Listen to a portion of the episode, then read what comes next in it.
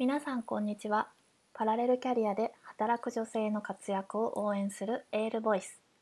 パラレルキャリア推進委員会の井上春菜です。こちらのエールボイスでは耳で聞くパラレルキャリア専門情報誌として女性の働き方や生き方にちょっとしたエールをお届けしています。私は5年間パラレルキャリアを続けてきています。その中で結婚2度の出産と女性としてのライフイベントを経験してきました。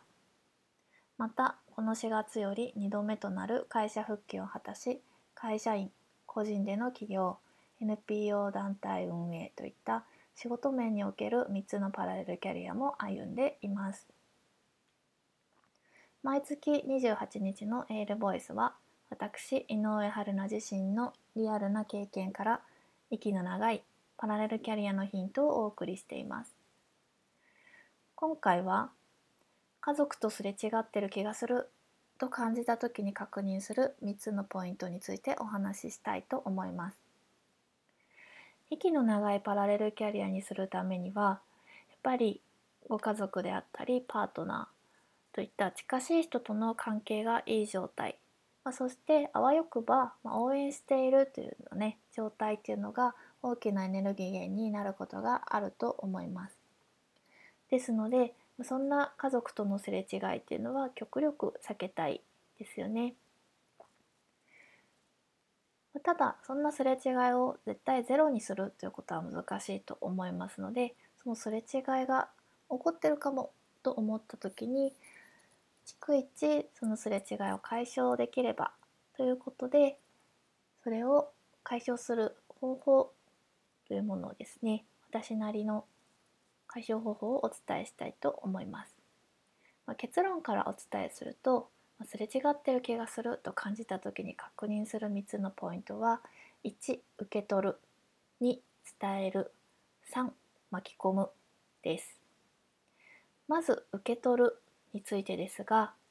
パラレルキャリアを始めると単純に生活リズムが変わったりまそれまでやっていたことも時間が短くなったりと些細な変化というのがたくさんいろんなところで生まれると思います。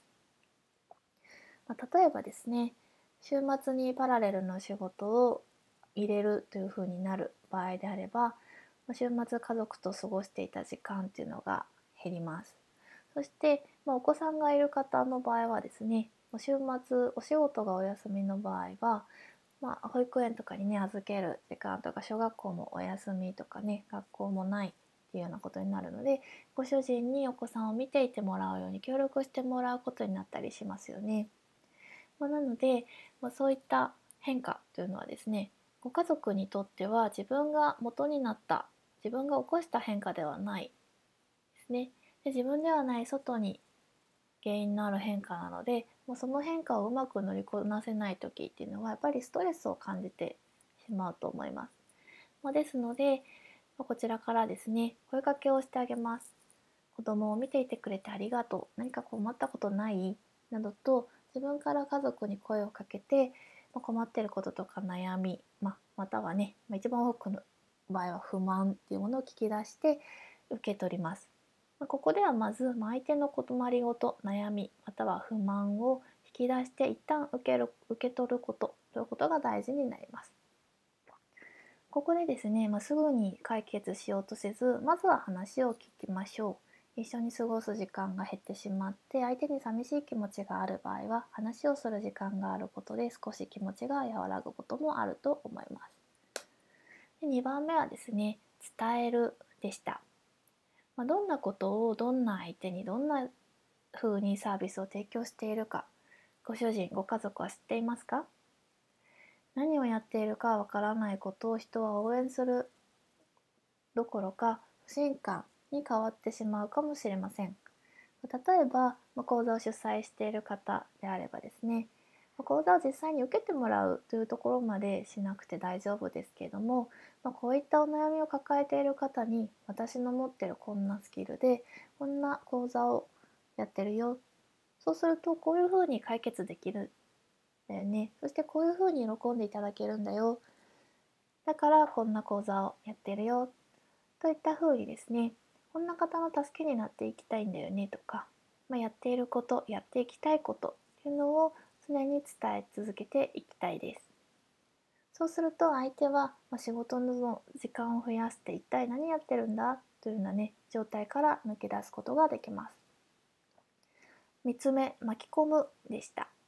1で受け取った家族の悩みや不満2で伝えた自分のやっていることやっていきたいことこれらを踏まえてですね家族としてどんな風になっていきたいかどうありたいかということを考えてそのために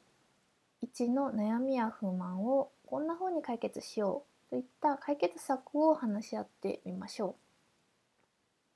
う。生活を共にする家族ですから誰か一人が我慢する誰かが疎外感を感じるという状況は残念ですよね。なので今私がパラレルキャリアでこういうふうにやっていることは家族の将来にとってこんな意味があるよまたは家族でこんな将来になっていたいから今はここだけは譲れないといったこともあると思います。まあ、なのでだから1年間はこういうふうにやってみようとか期間を決めてこういうふうにやってみようというようなね解決策を出してみるといいと思います。自分一人のためにやっていることではなく家族も一緒に描いた未来のためにこういうふうに今やってるんだよというふうに家族を巻き込むんですね。まそうすることで家族のビジョンの中にあなたのパラレルキャリアとしての姿が見えてご家族も理解がしやすくなるでしょうしあわよくば応援してもらえることもあると思います。受け取り伝えて巻き込んで一緒に生活を共にしている家族とできる限り共有していくことを心がけていきましょう。それがパラレルキャリアで息切れしない秘訣であることと思います。実際にですね私が5年間パラレルキャリアをやってきた中で、まあ、結婚出産して育休を経て復職をしてまた出産をして育休を経て復職をしてともう何度も何度も生活リズムが変化しました。まあ、その度にですねやはり夫とですね親と思う瞬間は数えきれないくらいありましたでもその度に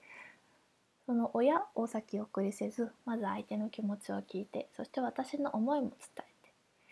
えてでさらに夫と私のいる将来の姿を共有して巻き込んで